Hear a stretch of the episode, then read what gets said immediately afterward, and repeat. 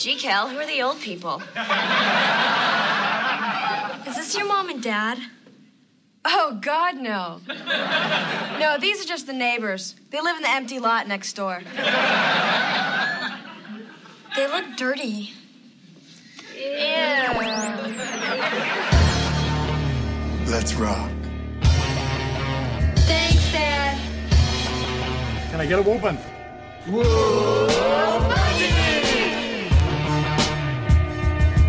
No Man presents, live from the nudie bar, the Married with Children podcast.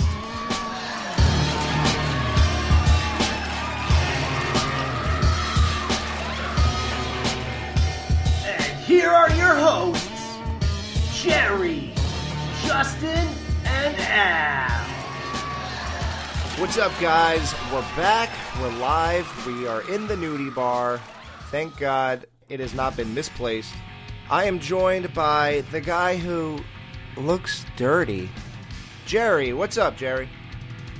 Ew. Yeah. You just uh, are looking a little ripe tonight, man. Well, I had to borrow a shirt from your closet. Ah, my wedding shirt. Yeah, we'll talk about that. And the guy who, uh, he, he was running a little late, but he's here. He was out picking up pantyhose and tampons. Uh, Justin, what's up, man? Uh, I got nothing. why is this? Why would this single guy be the one that does? We're reviewing The House That Peg Lost, Season 3, Episode 16. Steve and Marcy returned from vacation, shocked to find a big hole where their house used to be. This episode is directed by Gerry Cohen, and the writers are Steve Granite and Mel Shearer. Where glamour meets Dame Fortune. Here we are at the luckiest men on earth party. And look, isn't that Joe Piscopo at poolside? Joe Piscopo is a comedian, and he went through this weird phase where he was like a bodybuilder too, and it was like all in the '80s, so it was like super cheesy, and he had like a curly mullet. in uh, 1988, a year before you know this aired, he divorced his wife. He was married to a model who used to be on the Wheel of Fortune. He was married to Nancy Jones in 1973. And what happened was they had one kid, and because of that kid, he met his future wife because they needed a babysitter. And he fell in love with his 18 year old babysitter, who was uh, like a hot chick in the 80s named Kimberly Driscoll. And so he basically left his wife, and they- they got divorced. And a year later, I think he married this babysitter, like a hot blonde. And he was in the public eye, so everybody knew about it. I mean, of course, women despised him after that, and there were like supposedly a whole bunch of people trying to like break them apart. So he goes and he makes a public ass of himself, and he goes on that. So I guess that's why he's really lucky. They say because he's with a a chick way younger than him. Oh no, uh, he was born in like 1951. So by 88, I guess he was like 37. And she was 18. So she, he's 20 years older. So he goes on national television. I don't know what show it was. We'd have to like look into it maybe, but and he goes and I guess he begged the producers or whoever. I don't know how he was even able to do this, but he goes on national television and and belts out a song on TV singing about he's professing his love for Kimberly and talking about how people are trying to break them up and how much he loves her and blah blah. And it was the most, and it's like known as the most cringeworthy, embarrassing moment that a man, you know, basically neuters himself on national television. I'm gonna YouTube that later because that that sounds hilarious. It, it, the song is just called Kimberly, I think. So uh, I'll I'll play a little bit of it on this show because people won't even believe it.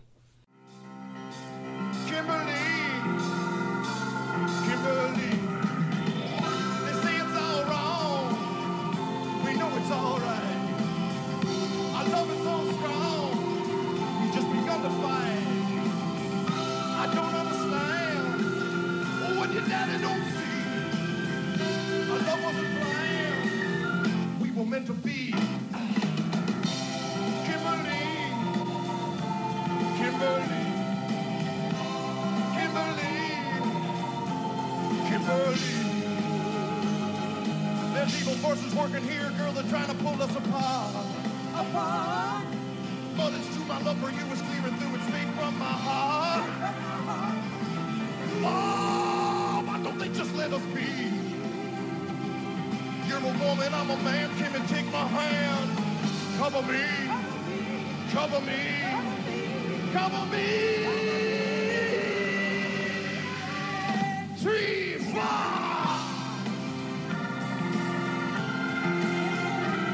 Oh, yeah.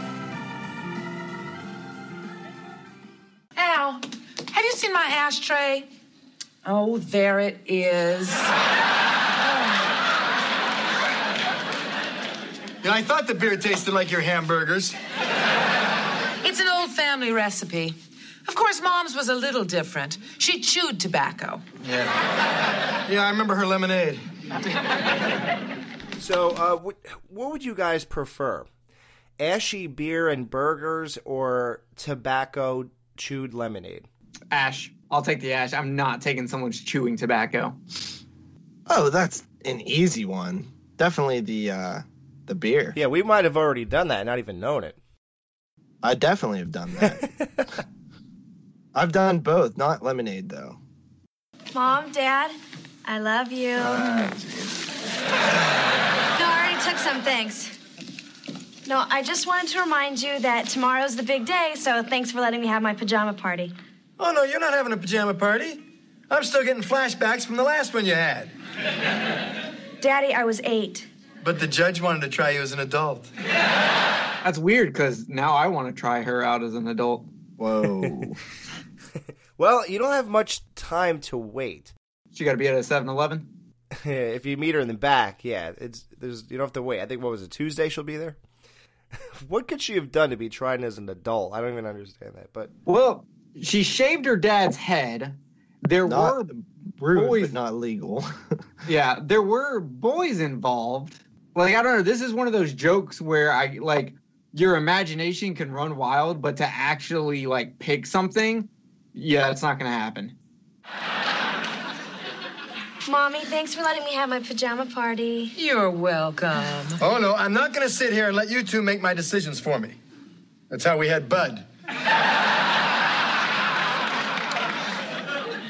Well, Dad, if you remember, I was the first one to say let's throw him back. Now, you promised that I could have another pajama party. It's right here in black and white. You signed it when I was eight. Absolutely no parties involving pajamas, music, or shaving Daddy's head while he sleeps. Until you're 16. Signed your father, God help me, Al Bundy. You can't hold me to that. I thought I'd be dead by now. Well, the joke's on you, Dad. No, actually, the joke's on me, but not very often.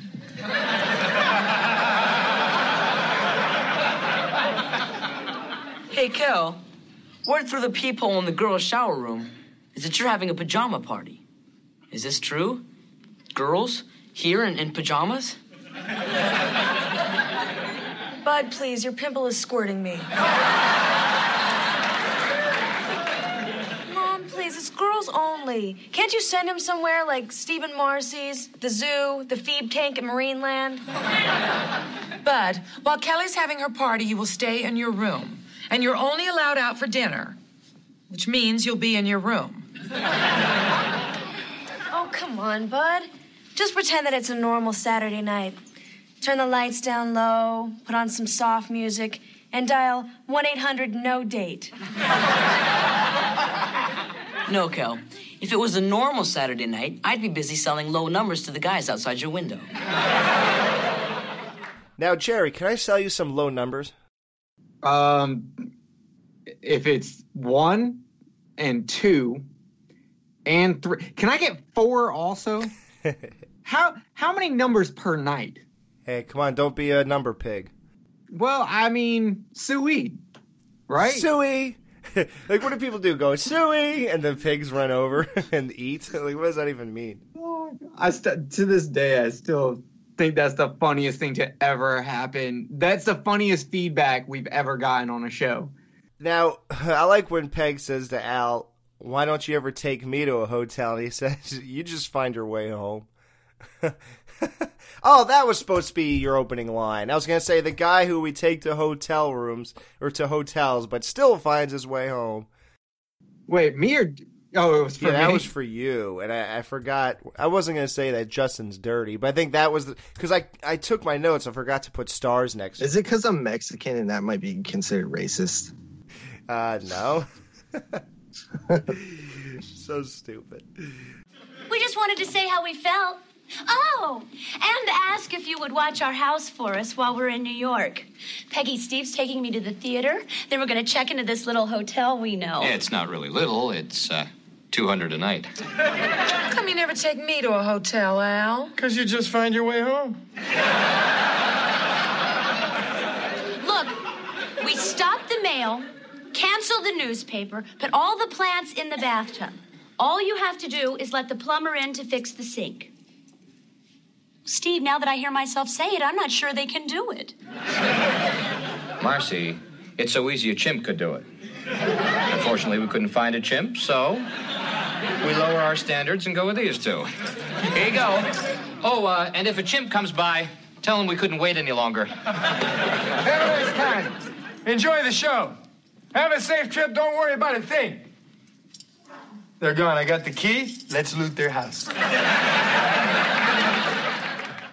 They give the Bundys the key to their house. Now, w- did you expect anything to happen after that besides Al going right over there and looting it? Uh, I I expected. I was like, okay, this this is gonna revolve around something happening with their house. But I expected like a small theft or something, like their TV was stolen, something like that. That's what I assumed because then they're like, oh, Peggy, you just let anyone in there. Right. Yeah. But also, I would have assumed at that point, like, there would have been a scene outside where, like, Peggy would be outside and she would see someone looking into the Rhodes' house windows and she would be like, oh, here's the key. And then that would have been the setup for the episode, which would be super believable. And they just threw that completely out the window because this is season three. Did you think that Kelly was going to steal the key and go have the party at their house because Al didn't want it in his, and then she was going to make it a whole big thing and like trash the place? I oh, did that think would have been actually. Yeah, that would have been really good. That's where I thought it was going. Though when I after I'd watched the episode and I looked up like I was looking up stuff for the episode, someone had the description as their house was dem- when a construction crew mistakenly demolishes their house. I'm like, first of all, wow, there's no way they demolished the house that fast and no one noticed. Right. Literally, in enough time for Al to go to a grocery store and get a single bag of groceries. They demolished a whole house, cleaned it up, and got it out of there.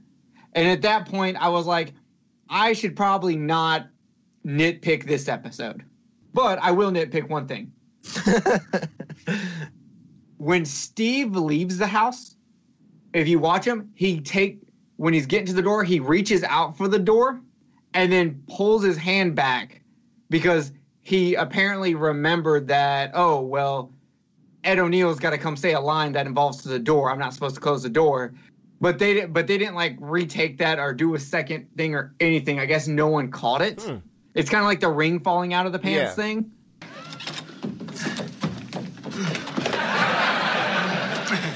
You know, Peg, you can learn a lot about people going through their safe. I wonder if Steve knows that the house is only in Marcy's name. And I wonder if Marcy knows that Steve's mother is the beneficiary to his life insurance. Also, they should already have that VCR. They stole that VCR last episode. Yeah, it's interesting. They should still have. it. I mean, one could assume that you know a week or two went by and like, they got it again. Yeah, they, they came back and took it back or something. But And we talked about this. Like, what was the joke we made? Like, I forgot what it was. It was like sort of t- oh hair. yeah, and also the same thing like with the continuity of like Peggy winning a car. Yeah, yeah, that too. It's like a weird. It's a hybrid of all this because um, they had a, a hair episode of of sorts, and then they had another one a week later with them losing their hair, and then um, now it's weird to to write back to back episodes where the Bundys steal a VCR. It's like, well, what should we do this week? Well, just steal a VCR again. And Yeah. but Justin pointed out when we were talking that the production code is different on this episode. This most likely took place after the next two episodes we're going to review. So there are actually the Peggy uh, Mar- Oh, the name of the next two episodes? married with Married with Queen. Prom. Prom Queen. See, mine doesn't say that, and this thing it just says married dot dot dot with Queen. No. Oh, mine mine definitely says married dot dot dot with prom queen. Really? Yeah. Yep. That is odd. Yeah, mine doesn't say that. Uh, on IMDb, I'm sure it does though. Yeah, married with prom queen. Um, the part one and two of that should have been between these two episodes. So I think they Yeah. figured there's two episodes, so it's okay to do the same joke again. Um, Peg gets called June Cleaver, and that's obviously just the reference. Uh, Leave It to Beaver's mother was named June Cleaver, and I guess she was like the perfect mom who cooked and cleaned and was loving and supportive to the father. So I guess that's why he's obviously saying that she's the opposite of that. So it's ironic to call her that. Yeah. And if you're under the age of 20 and have no idea what Leave It to Beaver is, it's also the line that Eminem uses in 8 Mile in his final uh, battle rounds at the end of the shi uh, movie. Yep. You'll know it from there. Against Papa Doc? No, uh, no, he uses it against um, the Lotto. The guy who was like, Lotto, that tank top don't fit you. Because he's like, uh, Ward, I think you were a little hard on the Beavers. So was Eddie Yeah, 'cause Haskell. Lotto was Uh, like, yeah, June and Miss Cleaver. he's like, I hate to have to murder that dude from Leave It to Leave Beaver. Beaver, Yeah. Yeah. I feel like Eminem would have watched Married with Children Oh yeah. Probably. growing up. I'm sure he did. Uh, there's a joke right here between uh, Bud and Kelly. It was like uh, over 100 million served, signed by your bed. Uh, she ends up winning, saying "ha," and he goes, "Spell it." Oh yeah. Wow. But but here's the thing: that's a reused joke because they already used that joke a few episodes when she wrote it on the side of the bus. No, that's what that's what I recognized. But yeah, you're right. I didn't even think of the idea that we just did this again. Wow. Yeah, and it boy it got the question going to me: How often would we consider it a callback, or is it just them straight up recycling a joke so soon? Well, callback is more like the way the Patty Bright girl reacted to the coffee, or I mean, you can make it make sense. You could be like, "Oh, Bud wasn't expecting to lose, so he didn't have an answer, so he just threw something that was, you know, he had used before back on her." If you're a kidnapper, don't forget the little male child upstairs. Have a nice day. Excuse me, ma'am, but I'm looking for uh, Steve's Roadhouse. Ah, it's next door. Here are the keys. and then she said it's next door. Points sort of to the left, which is where we think the house is. Like if you're looking at the Bundy's house, the Rhodes house should be to the right of it. And he goes and lifts up their house and takes it away. That's the one thing that did bother me in this episode is I have no idea if Steve's house is to the left, to the right, or directly across the street. The best I'm going to come up with is they must live on a cul-de-sac that, and they're right at the bend of it, and you could sort of see the front of their house if you look out of the front of yours. That's the only way this makes sense. Because otherwise, she should have ran over to the sliding door in the back behind the couch. Uh, well, what is she going to do? Crawl through the the hole in the fence left by Bella? What's the size of a human face? She could fit, right? Well, I guess she could also just go through the other hole that will ha- happen from Peg's mom. Right. Laying on it. They've got a lot of holes in their fence. and that It's like is a Swiss callback. cheese. if there was a house that's somehow left for this guy to come and lift and drive away to be used as a chicken place, wouldn't you expect it to look different? Shouldn't it be? Shouldn't he know? Shouldn't he say, "Wait a minute, this isn't." This isn't what we're supposed to be picking up. This, this is supposed to be a bi level. Yeah. It's supposed to be this. It's Like it's just so odd. How like how, one? How do you just move a house? Like the only reason I didn't question it is because as I was watching it, the joke made me think of the joke in Robin Hood Men in Tights, and so I laughed at that. And after that, I just went back to the episode. But I'm you're pretty right. sure you can't can just- move a You house. can't. They moved the original Michael Myers house. Yeah, but not in literally an hour. You, I mean, yeah, I mean, it, I doubt that you're going to be able to do that. yeah, you can't. This is one of those things you cannot look into. So I'm not even going to penalize the episode for it. I mean, it is the most outlandish joke ever, but it is funny to think that they come home to a, a mud hole. Like that's great. I don't know who like wh- who in the writing room. Like I couldn't imagine the conversation. Like, well, let's make an episode where this the the the Rhodes come home and their house is gone because there was a you know it's like uh okay how could we do that though? And like what it would it do? Get whisked away in a tornado and land in Oz? And it's funny that they actually reference that because later when Marcy faints over the whole idea she dreamed that she was in Oz which is weird because that's what happened. The house was just lifted up and it was just there was nothing there at Auntie Em's farm or whatever you know? So it's a weird like tie-in reference yeah, but you know what? I, like I believe. Okay, my mom grew up very poor in Alabama, and she told me at one point there was a house that they lived in that the floor, like when she was really, really, really young, was dirt. Yeah, I've heard of that. So I can believe that with Wizard of Oz. Right. But you saw the bottom of the house. It was like wood in that movie, though. Ex- uh, uh, exactly. They didn't have like running plumbing, so it's not like pipes had to be ran into the house or Yeah, anything. it just sat on dirt, right? Yeah, you just sat on dirt and they just have a wood bottom. Yeah, you can just pick that up and move it, but you couldn't do that to houses in the 80s. Right. Yeah, it's just the most outlandish thing. So I let the plumber in over at Steve and Marcy's. Oh, they'll be so happy. By the way, did you know their house is gone? What do you mean gone? Gone. Like my hopes, my dreams, my future. Oh, gone. It can't be gone. Al, Steve and Marcy's house is gone. Nothing gets by you, does it, Peg? Except a house. Uh, Peg, like we said, does a thing where she looks across the street. It- like I said, it must be a cul-de-sac because she's looking out of the front of her, you know, out of the front window, and that garage extends, so she couldn't see anything to the left anyway. So it, it is a whole bizarre thing. But uh, so the best line around here is when when Al says, "If they don't bring it up, you don't bring it up."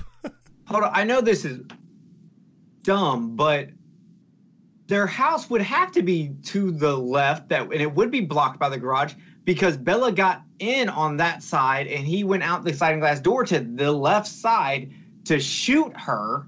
So their house should be on the left. So there's no way she should be able to look out the front door and see anything and see it. Yeah. Like because th- their backyard is actually their side yard for some reason. Yeah, he shot Bella there. Yeah, that's that makes in the petunia. His brains are in the begonias. that's great. Whether or not, okay, let's put it this way: whether or not Peg gave somebody the wrong guy keys or not, they could still lift up your house and take it away. That guy having the keys had no bearing on whether or not they were taking. Yeah, like you don't need a car, uh, uh, uh, a keys to tow a car away. So I would just say I have no idea. I didn't. I- What do you think? I told somebody to tow your house away. I have no idea. But then they would ask, but then Steve and Marcy would be like, well, where's our keys at? I gave them to the plumber. Okay, I guess you could say that. Say a guy said, "Where's Steve Rhodes' house?" I gave it to him, and he never, he never returned them. And that's it. I think I think they're looking at suing the wrong people here. Oh, they're going to be so rich after they get their stuff. Which, uh, by the way, Steve's Roadhouse actually exists. There's even a Facebook page for it. It's uh, it's a bar and steakhouse in um, San Antonio, Texas. So uh, if you ever want to go to the real Steve's Roadhouse, that's where it is. Now, uh, Al said this Roadhouse is in Waukegan, Illinois. That's where they uh, when they picked up Steve and Marcy's house. That's where they dropped it and opened up the chicken business, and that is roughly an hour away from where they live. So it's not really far. They can go there, and yeah. I just want to throw it out there that if any fan of the show lives near this place in Texas, please, please go get me a picture of it. Like go like if you can go and take a picture of it and she, like and it says Steve's Road Steve Rhodes house, I will send you a Married with Children shirt for you to take another picture of yourself in front of it wearing the Married with Children shirt. Wow. Whoa. Cuz that is awesome. That would be so cool. That is awesome. Yeah, I'm going to run a commercial on this show uh, so people know they could get our shirts too. By the way, like if you guys go to TeePublic, you can get shirts of our show, uh, like mouse pads, coffee mugs, you know, the whole thing, stickers, notebooks, whatever, and it's all that awesome artwork that Josh James did. That's our. I'm sure you've seen it by now if you're listening to this. Uh, if you look this up anywhere online, it's our like show's banner and stuff. So you can get shirts and stuff like that, and they're pretty cheap. They're only like 14 bucks or whatever. So, Well, they're all, they're 14 if they're on sale. but they're dude, they're always on sale. Like, yeah, they go on sale like every other month. so just wait two weeks, you'll get on sale. Um, and they're a little undersized, so I'd go one size bigger if I were everybody. It's Steve and Marcy. They're home early. Oh, I just know they're going to be in a foul mood. Hope they're not going to come over here. What are they doing? Well, they're looking at their hole. Now they're looking at our house. Now their hole. Now our house. Yep, I knew it. Here they come. I just know they're going to blame us. So one of the best jokes ever is when they ring the Bundy's doorbell after they come home to the hole where their house used to be, and Al goes, "Who is it?" like, what was that delivery, man? That was classic. That voice was was hilarious though, because I was just like, wait a second, like why are you doing such a like weak voice? like, are you trying to pretend you're Peggy or something? Right. I love when Al tries to do like he's done this before uh, in the episodes that we've reviewed already, where he tries to take people's mind. Oh yeah, when he shot Bella, he was like, "Hey, look, Peg, it's Steve and Marcy from the cross the street or or next door, or whatever." See, here I am now, even confusing it. Next door, Al, we heard a shot. They heard a shot, Peg. Did you hear a shot? You know, and and now he's doing it again with, you know. So how was your trip? And uh, we're not going to bring up the the house that's missing. Who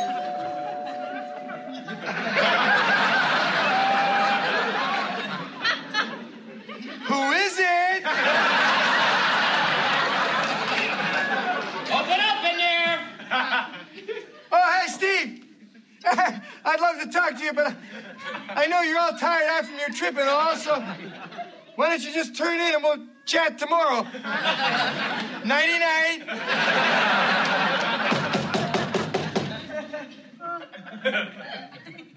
Who is it? Hey, Steve, now that's rude. Man's home is his castle. Well, mine is a moat, Al. What did you do with our house? What? Now, relax. Just relax. Tell us about your trip first. You want to hear about our trip? Okay. I'll tell you about our trip. First, they lost our luggage, then our hotel reservations. The play we wanted to see stunk, and I didn't get any sleep. Why? Because all the good heating grates were taken. So we came home. You have anything to tell us? Well, Kelly's having a party. Bud's doing well in school. Where's our house, Al? It's a chicken restaurant in Waukegan. Hey, You didn't think I knew, did you? See, this is really so funny. See, this guy came over and asked for Steve's Roadhouse. Well, I thought he said Steve Rhodes' house, and then one thing led to another, and your house was gone. So, one of the greatest lines that didn't get a good chuckle out of the audience, sadly. I guess maybe they don't know what it is, or I, I thought it was a pretty um, uh, good joke. Uh, Don't you know a man's home is his castle? And he goes, Mine's a moat, Al. That that was hilarious. Also, that's, that's a good line. when Al go ask him about his weekend, Steve's head is tilted And when he asked that, he straightens up and he was like, "Oh, well, let me tell you." and I like, to me, that is like we've talked about it many times on, on the show where the way they do eye glances or the way they tilt their head or these really small like niche things make the show so much better. Yeah. And that was a prime example for me when he lifted his head back to being straight from tilted. Oh, so good. It makes the characters and the whole thing feel lived in. Yes. When they have all these little touches, that's that's what it does. Um, like they, just think of the acting abilities of these guys. If if they threw this script to you, could you even sell this? It's like it's amazing, Dude, if I there are too many problems with this script that I would have been like, no, go back, make these changes. The thing is, though, dude, like this episode, its strength is during like the slumber party stuff, and it's it's like kind of takes the back seat a little bit. You know what I mean? Yeah, it is the B plot. Yeah, I feel like it should be the A plot though, because I'm more interested in that. I wonder why. I just, I legit meant story wise. Oh, oh, oh, not you Yeah, me- weren't just looking me forward to looking at chicks. Like I just thought it was like great, like fodder for funny things to happen and Yeah. like jokes and and different things like that. You know what I mean? Justin also buys Playboys for the articles. yeah, You're funny. That's actually a, a completely relevant, good joke. Good job. yeah, Hugh Hefner reference. Who uh, R.I.P. buddy. It- It's relevant in many ways. Actually, that was actually perfect. Good job. Proud of you. Yeah, I'm super proud of me. This is the only thing y'all are gonna get for being proud of me for a while, so enjoy it. Yeah, uh, unfortunately, we I did look it up, and none of Kelly's friends uh, were ever naked. Um, some of them do have pretty good careers, though. Um, so obviously, uh, I guess we'll get to it real quick since we're already in this uh, mode, even though it's a little bit later on.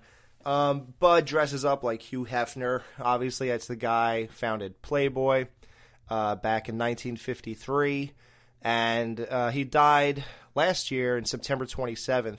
He was a pretty amazing guy just on his lifestyle alone. I mean, he had it was like a grotto in the Playboy Mansion. Like he had there's stories that were confirmed by girls who eventually went on Howard Stern, like girls who just got into Playboy and then they, you know, didn't need it no more, so they were willing to say stuff. He'd have like three or four Playboy centerfolds at a time in his bed. And this was like a nightly occurrence. And the guy was like, th- this went on from, I guess, since in his 20s or 30s till he died at 91. so he had a pretty amazing life. Yep. Yeah, it's pretty crazy. Oh, look, Marcy's coming too. Oh, I had this awful dream. I dreamt I was Dorothy in The Wizard of Oz.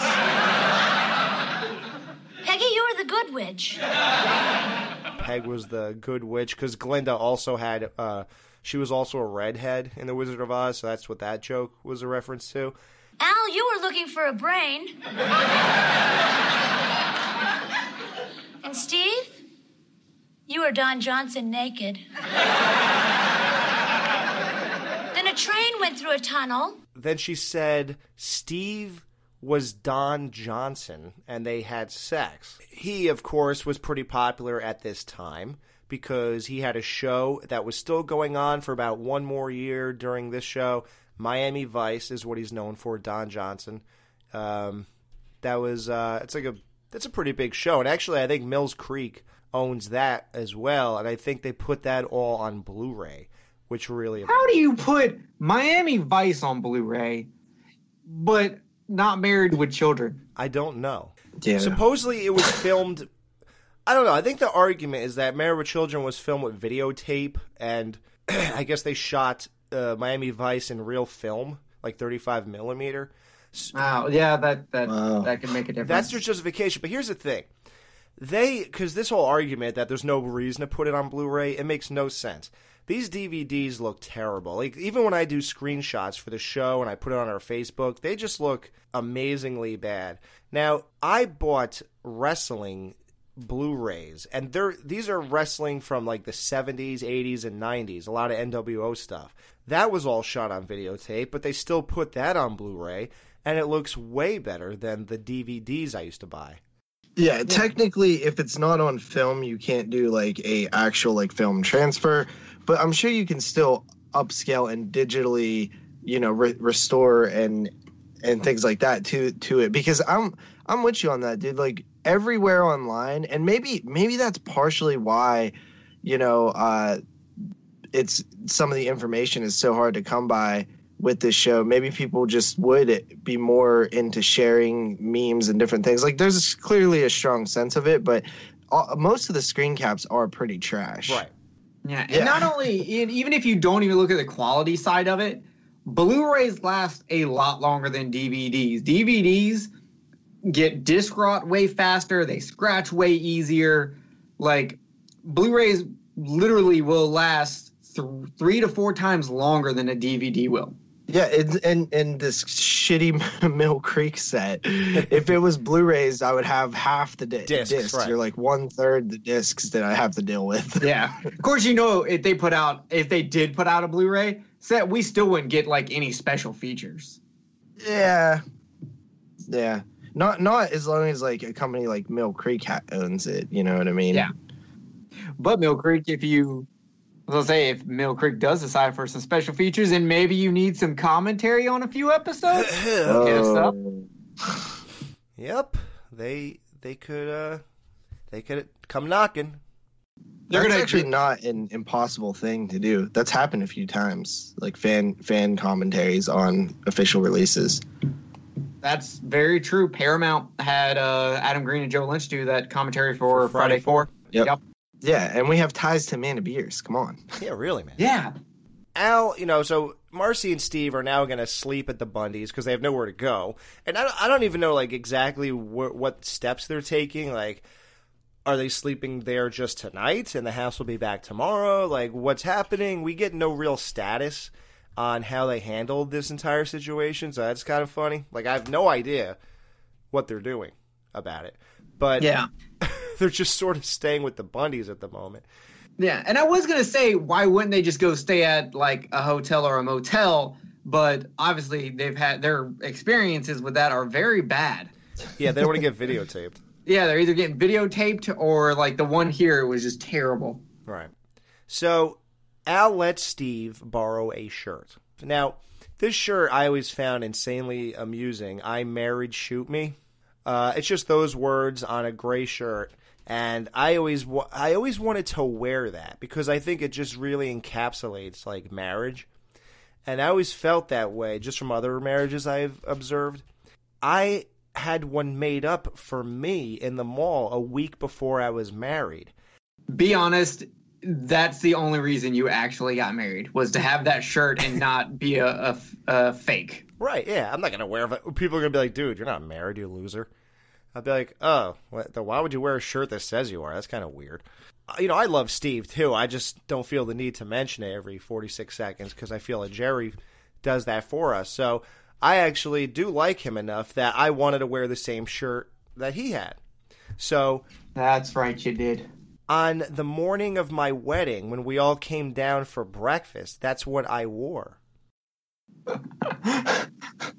Wait, time out. Did okay? Did she know about the shirt beforehand, or was this her first time seeing it? No, she knew about it. Oh, dude, that would have been hilarious if she hadn't known about it. Yeah, had her face dropped. Yeah. Yeah, I haven't even been married for a full 24 hours, and I was already wearing a shirt that said, I'm married, shoot me. yeah. That's that's uh, amazing. Yep. So Marcy and Steve are going to sleep on the couch, the famous couch in the living room. I don't know what's going on here. Like, did nobody tell these two that there's going to be a, a slumber party? Like, Al and Peg didn't even bother to mention, oh, hey, by the way, a gaggle of teenage girls are going to come in here and have a party where you guys are sleeping? Like, oh my God. Like, Yeah, I wasn't gonna say anything because I wasn't gonna try to nitpick the episode. But seriously, they for they just forgot. or they didn't bother to even. I don't know. I, I feel like it's more like that the the jerkiness of Al and Peg Yeah. more more than like a plot hole. Also, if all the girls are having the pajama party downstairs, why couldn't Marcy and Steve go into Kelly's room? All the girls are sleeping downstairs. It's a Right. pajama party. They're not all gonna. Kelly's not gonna be like, "All right, guys, I'm going to my bed." But what a great I got a line waiting. Yeah. Give them low numbers. Get them in there, let them go to sleep, and then they'll wake up and we can get on with the regular business. What a great visual though for the two of them to be on the couch. Marcy looks like hell. Steve looks like death. And these girls come in and they all instantly just sit around as if they don't realize that these two are older people who shouldn't be here. And then all of a sudden they all just stop. And they have like a pizza box with them and everything. And they just stop and look at them. They're like, who are these old people? Yeah, and they all arrived at the exact same time. Right, right. I guess like a mom dropped them all off. One mom just took her van around to pick them up. What about a school bus? Yeah. Oh, I don't think they have the one they stole anymore. I think it got destroyed when uh, someone wrote bad things on the side of it. Ha ha. And they roll, they push it on in the ghetto, yeah. Gee, Kel, who are the old people? Is this your mom and dad? Oh, God, no. No, these are just the neighbors. They live in the empty lot next door. They look dirty. Now Al gets a sex point. That he's he does. He's very uncomfortable doing it while other people in the house. You know, Steve and Marcy and the kids and Peggy. It's very uncomfortable when Peg's still there. And this is not the first time that Al has gotten a sex point because people walked in the room. No, he got it when the the neighborhood watch came in. Yep. Probably for the same episode. Wow. How many times are we going to mention the Bella episode? Um, I, but I didn't shoot the deputy. Like that's crazy. We mentioned this like on four different occasions already with this episode. It's weird. Yeah, it's like we're doing callbacks or reusing jokes or something. Yeah, are we just reusing jokes or is this a callback? So they go upstairs to go to sleep in the Bundy's bedroom. They can't sleep because Kelly's blasting music and she never knew 10 toes could smell that bad. You know what? I got a question for you with these girls. Like, with the whole like them trash talking each other while they was going around. Like, guys don't do that. Like, we trash talk to each other's face. Like, we make a game out of like putting each other down. Yep. And it, you know, it kind of works because there's always like small truths in it. So you can kind of, if you're really paying attention, you can kind of like adjust yourself to better yourself, like socially. But girls, they always do it behind each other's back. But here's my question. In this sense, the, they're making fun of one girl. She comes back, a girl who was there getting made fun of, or that was making fun of her, gets up and leaves, and then they all make fun of her.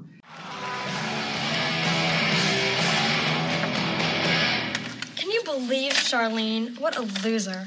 God, I hate her. She's so phony. And a boring slob. she couldn't turn a boy on with a switch. I know, she's so I know, What a so lame Oh, hi, Charlene. You look great.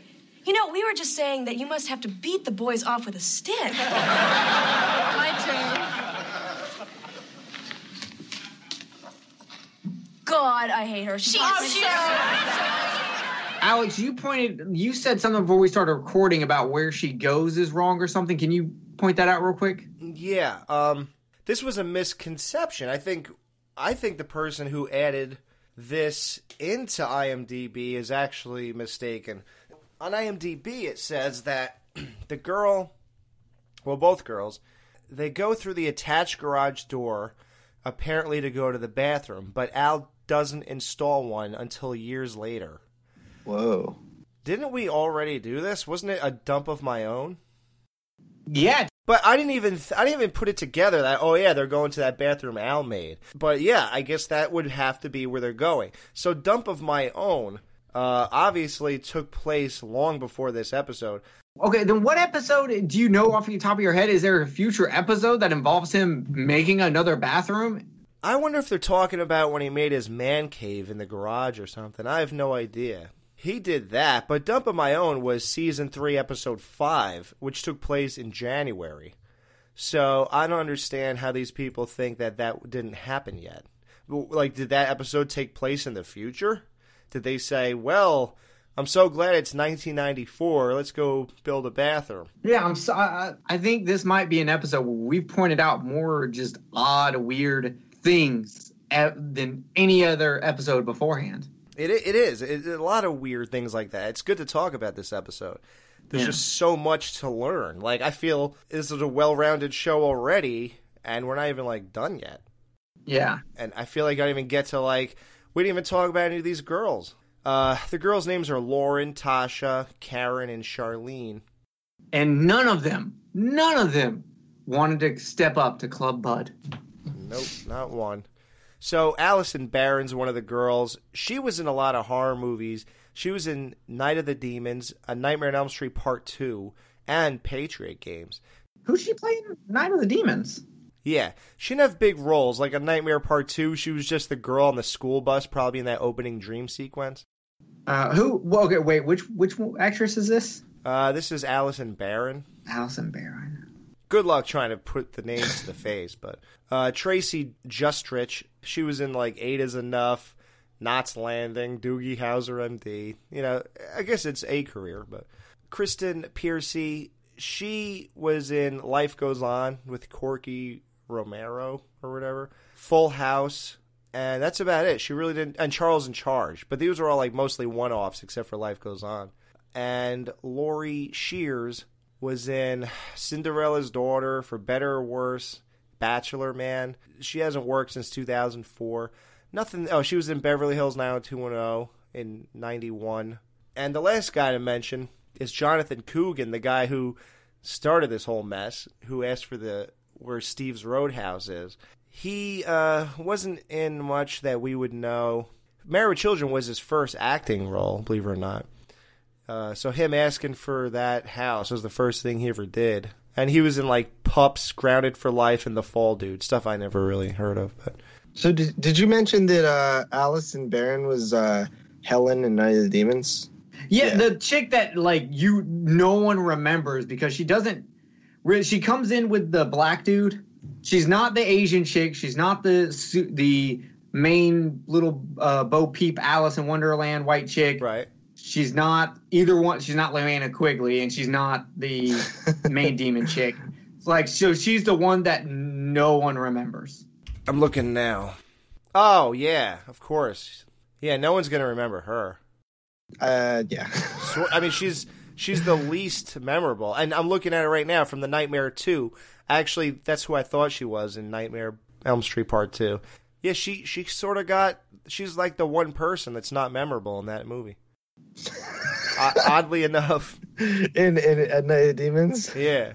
Yeah, really, when you think about it, she kind of is. Right. That's wow. Okay, here's a joke that I don't like these types of weird force jokes that I think are just stupid. So Bud is sitting on the couch. The chick makes believe she's into him. It could be the girl we just mentioned. I don't even know. And um, she says that she's into him. So I'm going to give you something. Close your eyes, okay? And then she said, and and get ready or whatever. And Bud leans forward. Instead of leaning to the side, Yeah, where she is. I was like, what the hell?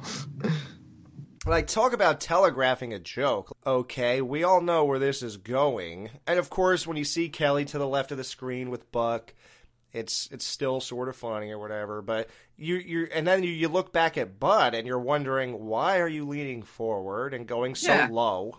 What do you think she's gonna let you kiss? Exactly. yeah, and you can still feel her hands on you to the right of you. I don't. It was just one of those stupid way force jokes that I don't like. Yeah. Yeah. Oh, we also have a joke right before this. That's one of those like I can't believe they just said this in 1989. Okay. Uh, oh, I know what it is. Yeah, Bud getting called a sh- a little she-male. She-male. Yep. now a she-male is what? Like, is that a, a lady boy? Uh, uh, uh, Yeah, I know a what it is. Trap. But I mean, Transvestite. it's a guy who did everything besides chop his penis off, right? Uh, I think so. I think technically. I mean, but I don't know. I guess it could Well, be. no, just- some of them, some of them don't get boob implants. Some do. Some go on hormones. Some don't. It's just a derogatory term for yeah, But do they dress up as women? Like, is everything about them women besides that? yeah. But they have like, they, but they still have a, a penis. Right. So they they may or may not have implants and all the other stuff. Yeah. Okay. I thought it was everything besides that. Okay.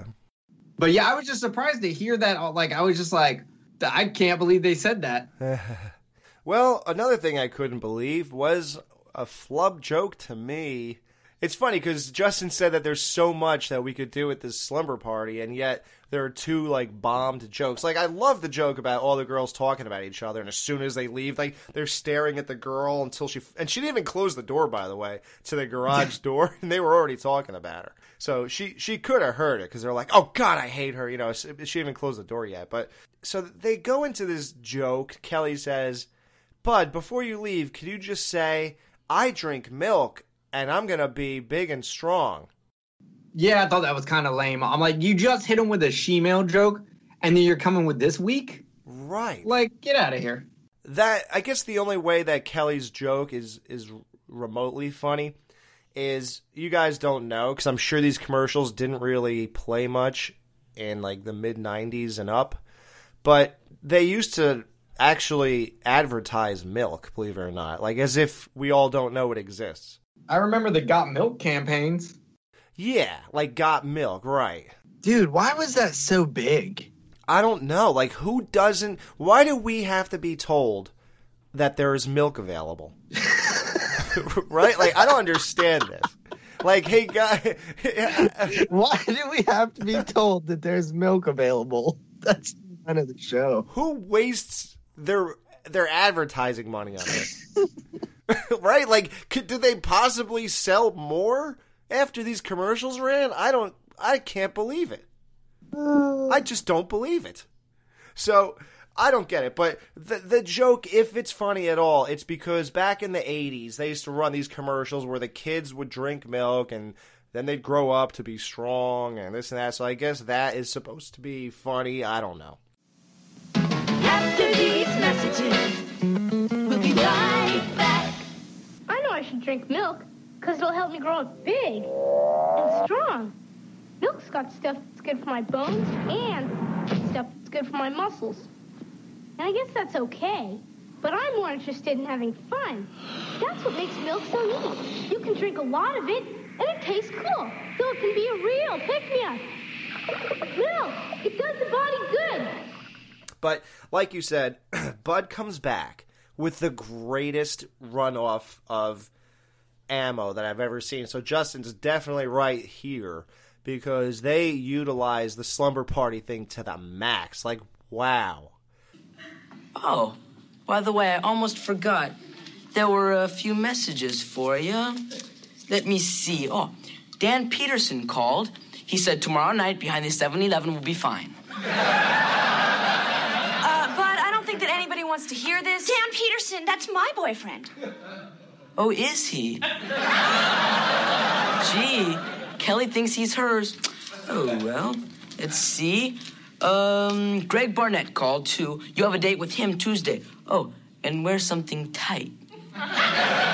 Wait a minute. I'm dating Greg. Uh oh. Well, let's see. Whose boyfriend is Bobby Bricotto? Mine. Well, you guys have a lot to talk about. Good night. You're seeing my Greg? And Dan? Well, gonna keep him. Sal? Trollop. Tramp? Slut? Bundy?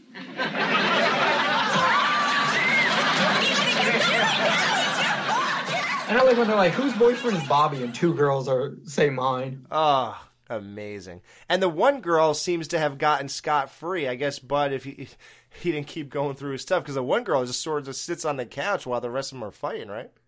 Yeah, I actually thought that was really funny. that was like the greatest comeback to let all the girls know that Kelly is with all your boyfriends. What makes them really look bad is that Kelly is with all of these guys at once. that one dude is a straight player because he had the two chicks and then also Kelly. Right. Right. Was that Bobby Bricado? I mean, God. That was yeah. Bobby's got that. Bobby got game. Yeah, can we interview him? Forget about Hugh Hefner. I want to hear how it happens in real life. Yeah, because he was doing this at 16. Yeah. Yeah. And Hugh had to have money and get girls uh, higher positions in life and kind of bribe them. This guy is just whatever.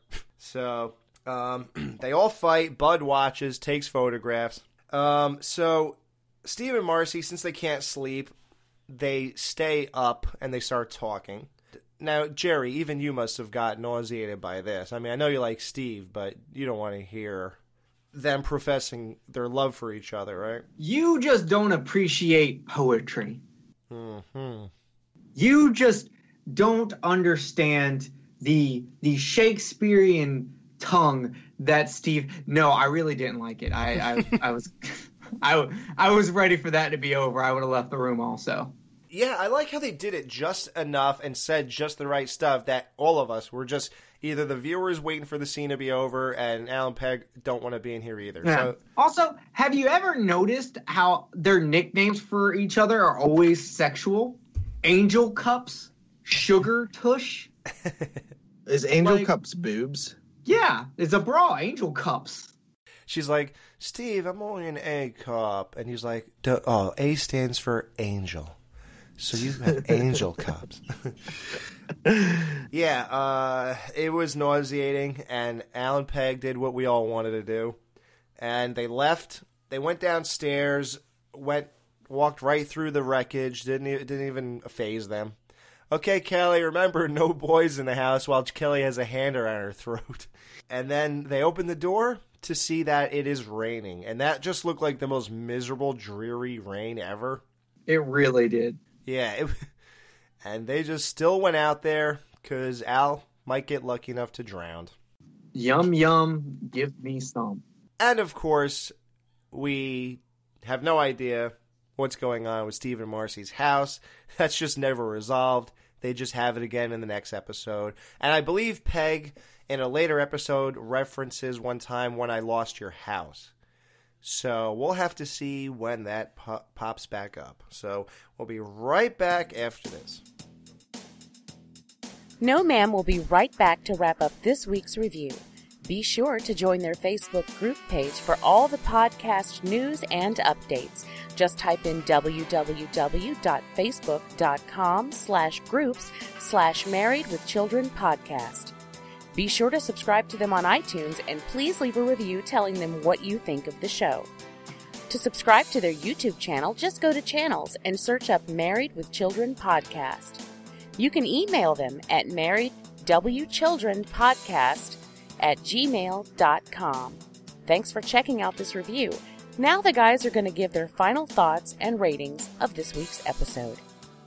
All right, guys. Yes, remember what I said. We changed our Facebook uh, situation. Make sure you're on our Facebook again. Go to Facebook, type in Married with Children Podcast. Make sure you're in our group page because we closed that other one down. So uh, get on that. All right, guys. So we just got done reviewing the house that Peg lost. How many boyfriends out of five are you stealing for this episode, Justin? Well, I'm gonna say zero because I don't steal boyfriends. uh, uh, honestly, like I, I felt like this episode was a little flat. It was all right. Uh, I did. I couldn't roll with the concept though. I think. I think Gerry kind of hammered that home a little bit, and uh, that he kind of. Um, well, he he aired his problems, but also said that he was just gonna roll with it. Um, which I kind of did too, but at the same time, like I do think it makes the episode like a little wonky and I think that the only thing that like saves it from just being completely average is Bud's, you know, vicious attempt at the at the end. And I actually liked a lot of the uh, little bit of the um, slumber party that we got, and I actually I, I liked the concept of Kelly did something so bad at her slumber party that and they don't reveal it that you're just like wonder what the hell that could have been and that she couldn't have one for another you know double her life at that time when she was eight. So i thought that was kind of cool you know it was neat. Um just gonna steal uh three boyfriends Out of five. You have to steal three boyfriends. All right, good. Okay, so you like it. Three out of five. Uh, Gerry, how many boyfriends are you stealing for this episode out of five? Justin is pretty spot on here. I'm also at three out of five. It it really does get saved by some really fun jokes, but this plot line gets. I can accept that they're going to do some absurd things, but they at least need to have like backing to it and try to try to make it make sense. And they just don't. They were like, "We have a fun idea, and we are going to force this idea to happen." But Justin's right. There are there are a lot of funny jokes that save it and make up for all the ones that just fall flat. You could nitpick this episode to death, but if you don't, you'll still have some fun with it. So I gave it a, a three out of five. Also, they are Angel Cups. Thank you. So three, you're only stealing three boyfriends. Okay. I like this episode. Um, I've watched it quite a few times. Uh, like you guys said, the jokes are pretty good right off the bat. Wondering what Kelly did at eight years old. The yeah, trying to wrap your mind around how any of this could even take place. It, oddly enough, like Gerry said, if you, if you just roll with it, which I have my whole life, only in doing this show do we have to sort of break some of this down. And sometimes it could be fun, like trying to figure out how Kelly got the couch to school. And you could just, you know, say maybe she bribed some guys for that they could have a date with her if they all help her get the couch there or whatever. So that's possible, but this is just just insanity. But you can still roll with it and just be like, whatever.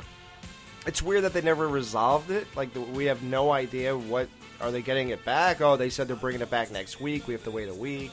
Nothing, nothing at all. Um, would that bother anybody? No, because you had such a great ending with Bud, you know, getting those names out there. These guys sleeping out in the mud puddle. They'd rather sleep in. Um, they'd rather sleep there than in their kitchen or in Bud's room or in Kelly's room, which are both unoccupied, or in the basement or in the garage. They would actually rather sleep in a mud puddle. Uh, so that's that's also a forced joke that no logical person would ever do when you have those other options, or even sleeping in their car in the garage, whatever. But it's a comedy show, and you can't really lose sight of that. In that sense, I'm I'm not going to lose sight of it, so I I just smile and go with it. So for me, it's a 3.5 out of five uh, boyfriends I'm stealing for this episode. So guys, next week, tune in for a big two-parter. We are going to review Married to the Prom Queen, part one and two. You know, you guys have uh, been here for hopefully all of these reviews. You know that we put them together like uh, Marcy and Zorro's Pants when they went on vacation to Dumpwater, Florida. And now this. Peggy and Al attend the Polk High School reunion where Peg is determined to win the title of Reunion Queen.